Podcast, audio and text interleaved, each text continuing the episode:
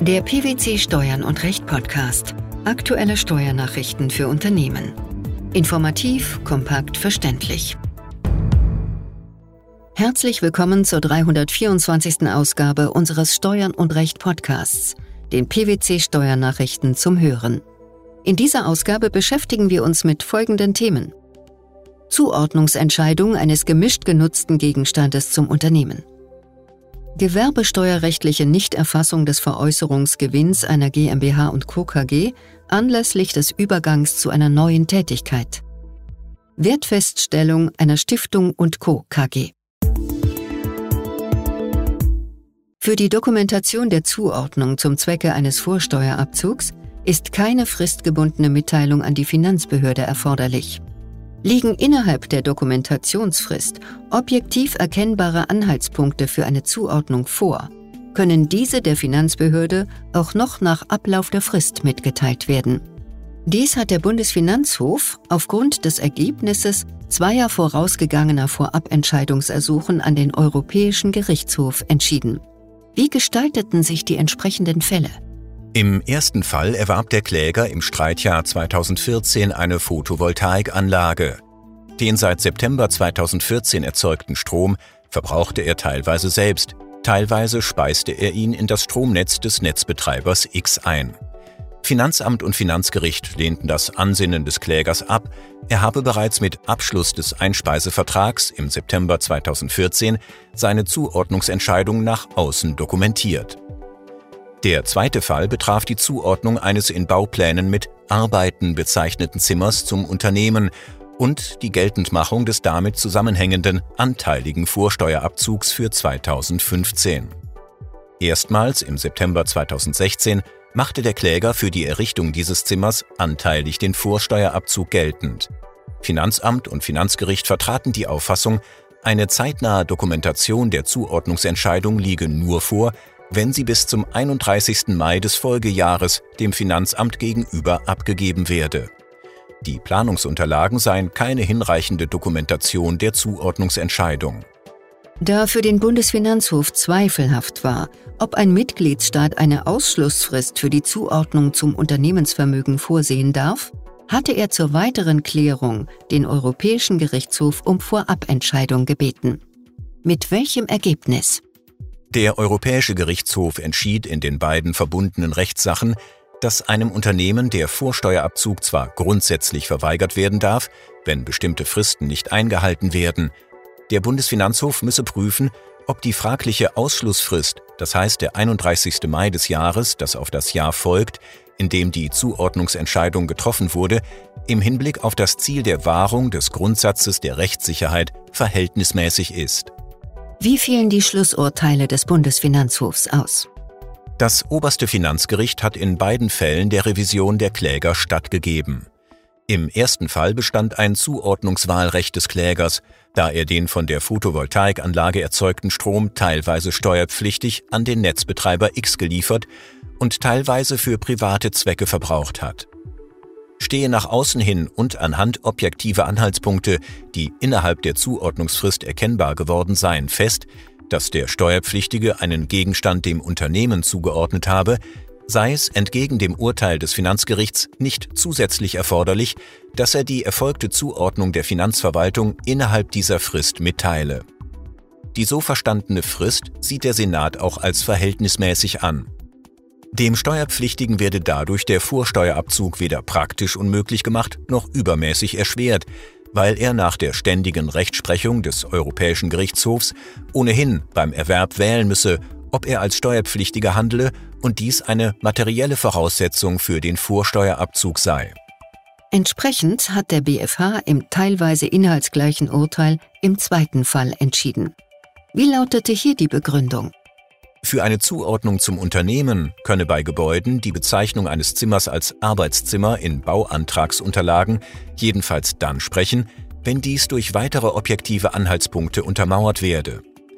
Insbesondere, wenn der Unternehmer für seinen Gerüstbaubetrieb einen Büroraum benötige, er bereits in der Vergangenheit kein externes Büro, sondern einen Raum seiner Wohnung für sein Unternehmen verwendet habe und er beabsichtige, dies in dem von ihm neu errichteten Gebäude so beizubehalten.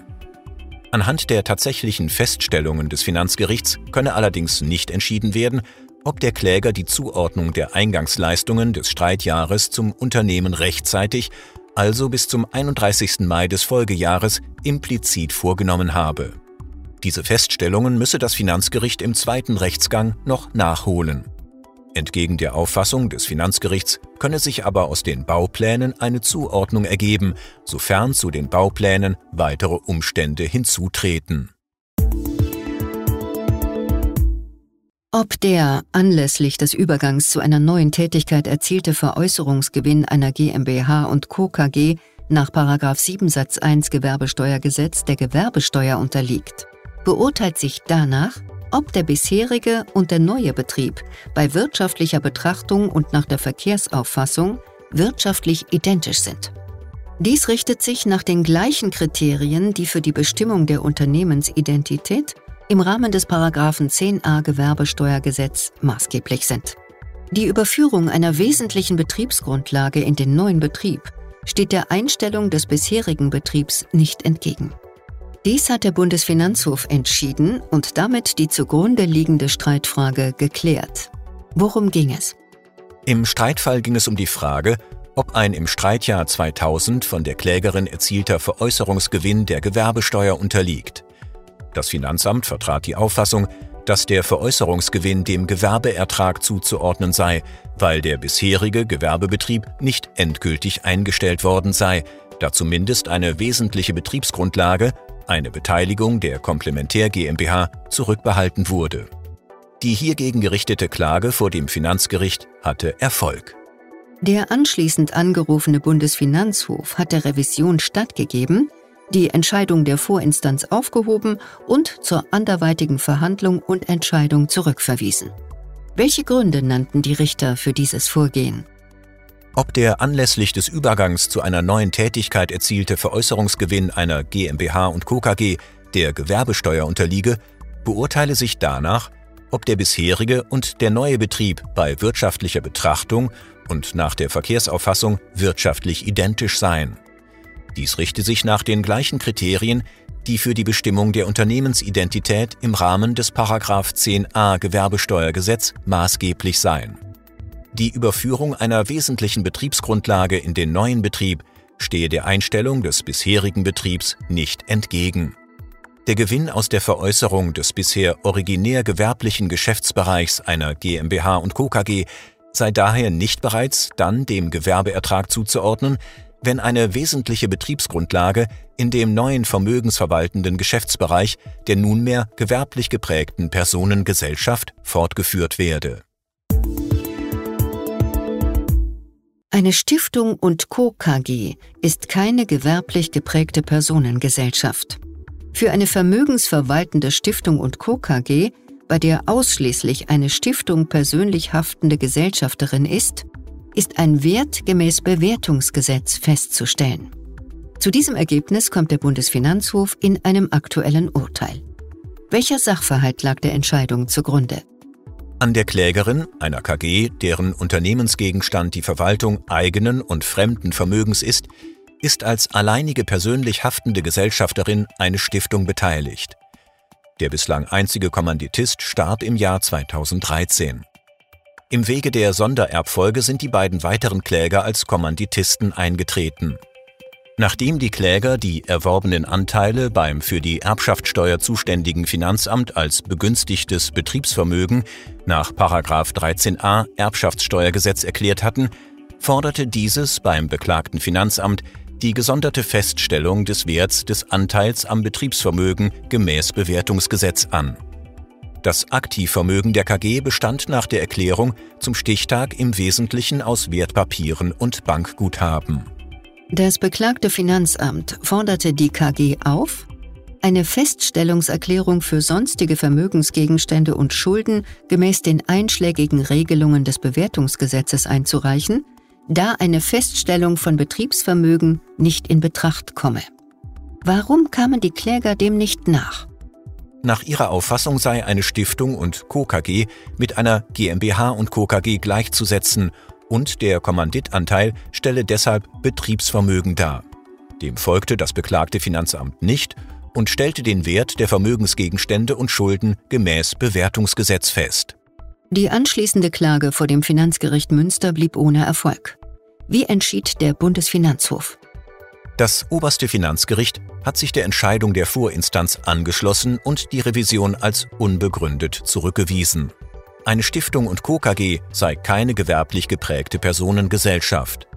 Für eine vermögensverwaltende Stiftung und Co. KG, bei der ausschließlich eine Stiftung persönlich haftende Gesellschafterin ist, sei ein Wert gemäß den Regelungen des Bewertungsgesetzes festzustellen.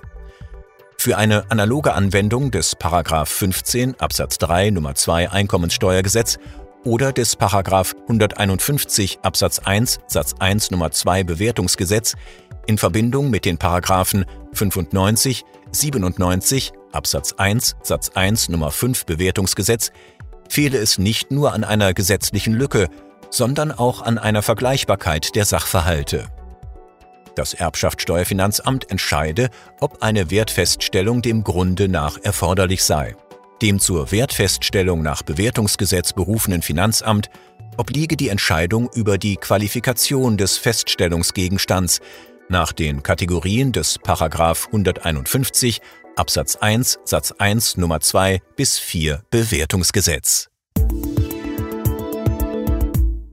Die Zuordnungsentscheidung eines gemischt genutzten Gegenstandes zum Unternehmen die gewerbesteuerrechtliche Nichterfassung des Veräußerungsgewinns einer GmbH und Co. KG anlässlich des Übergangs zu einer neuen Tätigkeit sowie die Wertfeststellung einer Stiftung und Co. KG. Das waren die Themen der 324. Ausgabe unseres Steuern und Recht Podcasts, den PwC Steuernachrichten zum Hören.